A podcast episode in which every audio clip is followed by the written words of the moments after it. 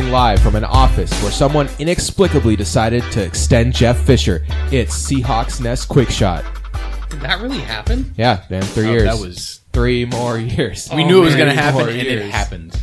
You know, that just made the loss worth it. I think that I think there's some kind of ver- there's some kind of verbal contract issue that uh, made it so that he couldn't back out. Yeah, you the know? verbal contract was that he had to win a game this year. Yeah, apparently. I, I guess something bad. It triggers. Every game he wins this year is one more year on the contract. All right, well, we got to get started, and let's start off with a great Thursday night game. The Texans head to New England, where they are one and a half point favorites because all of New England's quarterbacks are gone.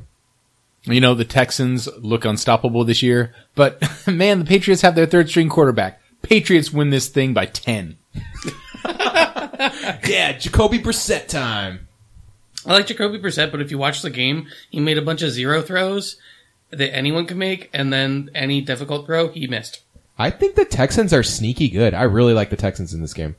I like the Texans in a lot of games. This game is included. I am picking the Texans as well. Yeah, Will Fuller. Will Fuller is for real. All right, um, we're gonna head to 10 a.m. game where the Cardinals travel to the Buffalo Bills. Arizona is four and a half point favorites. I think that the Buffaloes are a complete question mark. Rex Ryan is a walking lap band fire, and you know, I, I could very easily get Kevin. burned by them at one point, but I'm going to pick against them pretty much every week. So I'm picking Arizona. Everyone last week was down the Cardinals. Oh, Jameis Winston's going to run it up against the Cardinals. We saw how well that worked out. Um, this team beats up on bad quarterback play, and uh, Tyrod Taylor is just kind of a you. He's kind of like a the play's got to get broken junkie thing. That's not what you want to do against Arizona. I like Arizona quite a bit in this game. Buffalo looks really bad. Arizona wins big. Oh, there's something I forgot though. Kevin, did you have our records from last week? I week? do have our records from last week. I was going to do it at the end since you skipped me at the beginning. oh, I'll let's do just go now. for it. Yeah. All right. So last week, um, Eric and I were both nine and seven, Oh, a robust nine and seven.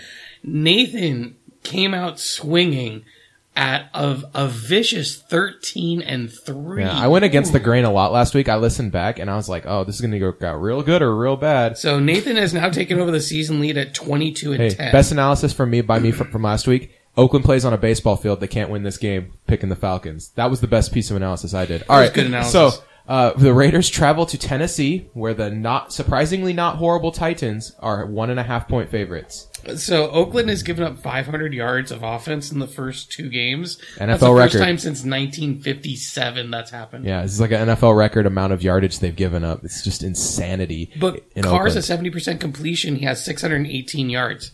Like their offense is clicking and their defense is garbage. They're the Saints. I, I really think this game is a, is straight up coin flip. I don't. The, I think the Raiders got too much smoke blown up their ass. They were they're just full of themselves. But maybe that loss will bring them a little bit back down to earth and let them know, hey, you know, you just got beat on your home field by a Falcons team that no one is talking about. So let's go out and play the Titans and win. I like the Raiders, but just barely. I think it's close. This game is a coin flip to me. I also have the Raiders winning by three. And I think Oakland's going to win because they're just a better slightly team. superior talent. Maybe Yep. they wake up this week. All right, the Browns travel to Hard Rock Stadium in Miami, Florida. yep, that's what it's called. Nine and a half point favorites for the Dolphins. Which, which I ask why? Wow, the Dolphins are nine and a half point favorites. Yeah, why? The Browns are bad, but come on. I if the Browns are going to get a win this year, it will be this week. But I honestly see the Dolphins winning by probably seven because man, the Browns they cannot catch a break. That franchise, that city cannot catch a break. Josh McCown interview of the week though, saying like, I got to play through these injuries because I got to show a good example for my kids. I love it. Uh, they should have gone with McCown from the first game. That guy was that guy balls out. He's really good. Uh, Dolphins probably win, but it's they're gonna they're not gonna cover nine and a half. No way. So the Browns played the best football they could possibly play last week against the Ravens and still managed to brown it away. Twenty nothing. So the fact of the matter is that if they could not win that game, then I can't pick them in any game. Whatever game they win, you can put it up as a loss in my column. So I, I'm going with Miami. Did we go clean sweep Miami? Uh, yes. Okay, so we got Ravens heading to Jacksonville, and this is my Stone Cold Lock of the Week. For some reason, this line is even at Everbank Field. There's no respect for the Ravens. I think the Ravens showed a lot of resiliency last week, uh, getting down on the road and then coming back and crushing the Browns' souls, just like they should. the Jaguars have looked like hot straight garbage for the first two weeks. Everyone's like, "Oh, they played so good against Green Bay." How good is Green Bay really? They just got beat by Minnesota. Let's get over ourselves a little bit on that one. Everyone overreacted to Week One. Thought Jacksonville's for real. They're terrible. They're still terrible. Ravens win. How do you feel about fantasy football genius Blake Bortles though? Yeah, okay. Let's talk about Blake Bortles. You want to talk about Blake Bortles? I'm gonna give you a, a thing right here about Blake Bortles. Don't steal last my year stat. in the first half, Blake Bortles threw 12 touchdowns and 10 interceptions. In the second half last year, he threw 23 touchdowns and 8 interceptions. This guy is the garbage time king of the universe. And you saw it last game where they were getting their, they were getting beat pillar to post up and down the field. And then he throws two touchdowns at the end of the game and everyone's like, oh, he was good on my fantasy team. Yeah, well, they were down by 30 points. Who gives a crap? He's terrible and he sucks. So you're saying he's the Richie Sexson of football? Oh, that's a, this is a good analogy. I just I think ev- he just doesn't. He's tall, seems like he has the tools, but he can only put it together after it doesn't matter. Yeah, that's perfect. I love it. It's a great analogy.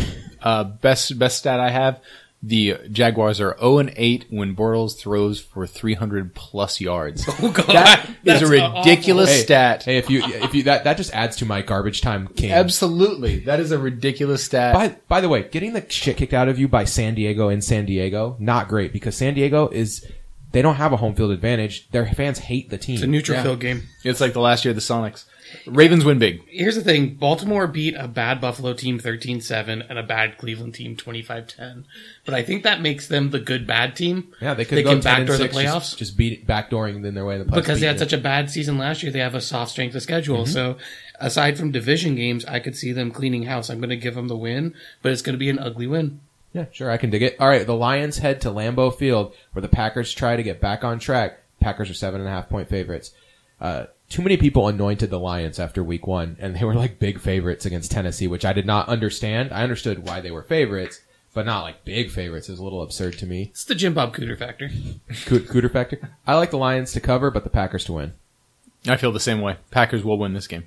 Uh, Mike McCarthy needs to be fired. Green Bay wins though. Uh, yeah, okay, let's talk about that for one second. Mike McCarthy, this guy, anyone could get more out of Aaron Rodgers than this guy gets out of Aaron Rodgers, and he's thought of as an offensive head coach, which was what makes it so insulting. Their defense actually played pretty good. They stood strong against Sam Bradford, who was playing like the game of his life, and still, it did not. They and they shut AP down until he got hurt, but they shut him down. He was not a factor in the game at all. I also point. think cutting Sitton was a terrible idea. If you look, they haven't been able to get the run offense going at all, and cutting an All Pro guard not a good start to the season Yeah, for that. Green Bay. Green Bay is a mess. Uh, Broncos head to Paul Brown Stadium, where Cincinnati is a three-point favorite. I've got to go with Cincinnati in this game. And they played the Jets and the Steelers, which are two really good teams, and went one and one. That's with no Eifert and no Burfict. I think Cincinnati's for real.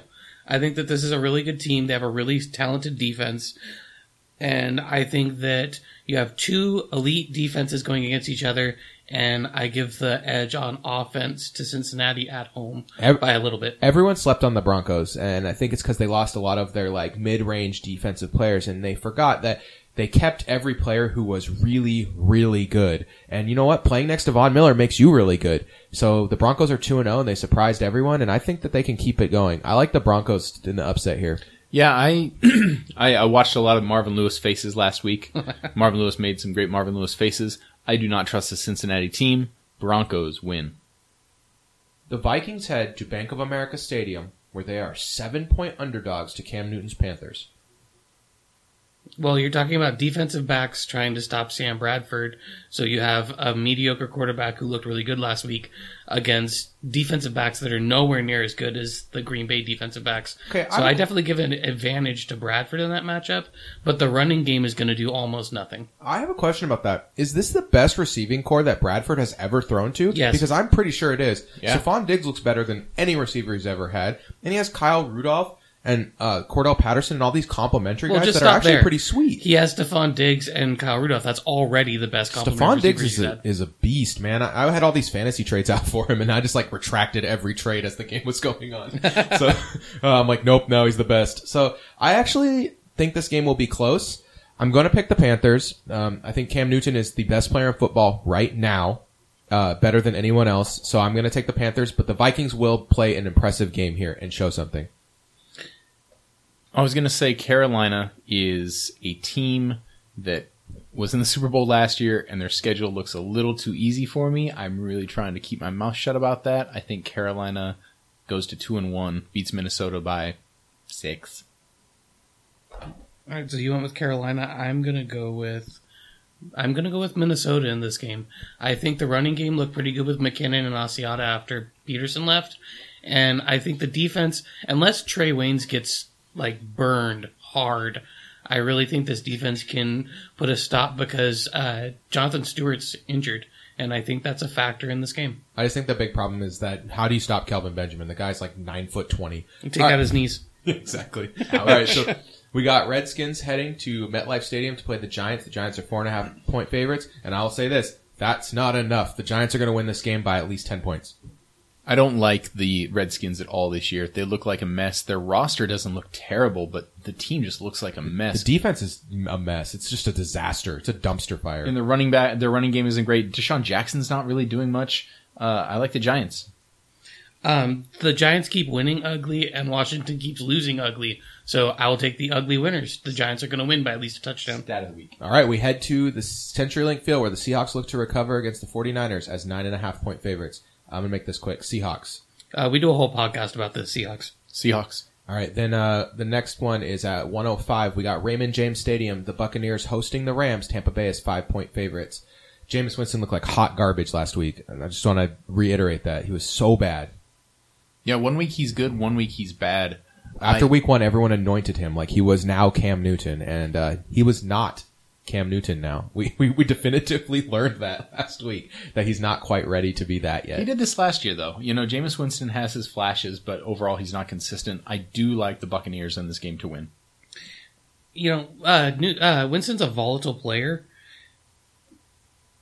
But Los Angeles is four and one against Seattle since 2014, and ten and 19 against the rest of the NFL. Wow. So There's I'm three-year taking Tampa. Bay at home. There's your three-year extension. I'm uh I'm really torn on this game. I could go either way. I think it's going to come down to whether Winston makes a backbreaking mistake or not. So if Winston makes a turnover for six, uh, I would give it to the Rams. So I'm actually gonna just gonna pick the Rams in this game. All right, we're gonna go down to Arrowhead Stadium where Kansas City, Missouri, the Chiefs host the Jets.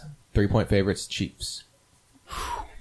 I don't know what to think of either one of these teams. I know the Chiefs just played a really tough Texans defense. Mm, I'm going Chiefs with the win. This t- this game has sneaky like wild card playoff implications. Yes, it where does. if these teams end up tied at like ten and six, you know, and the Chiefs are behind the Broncos at eleven and five, and the Jets are behind the Patriots, who I'm just assuming will win every game at this point because the hoodie is the best. Um, that this game has sneaky playoff implications. Um, I like Kansas City, but Andy Reid finds ways to blow important games, so don't don't don't bet on this game. It's my tip.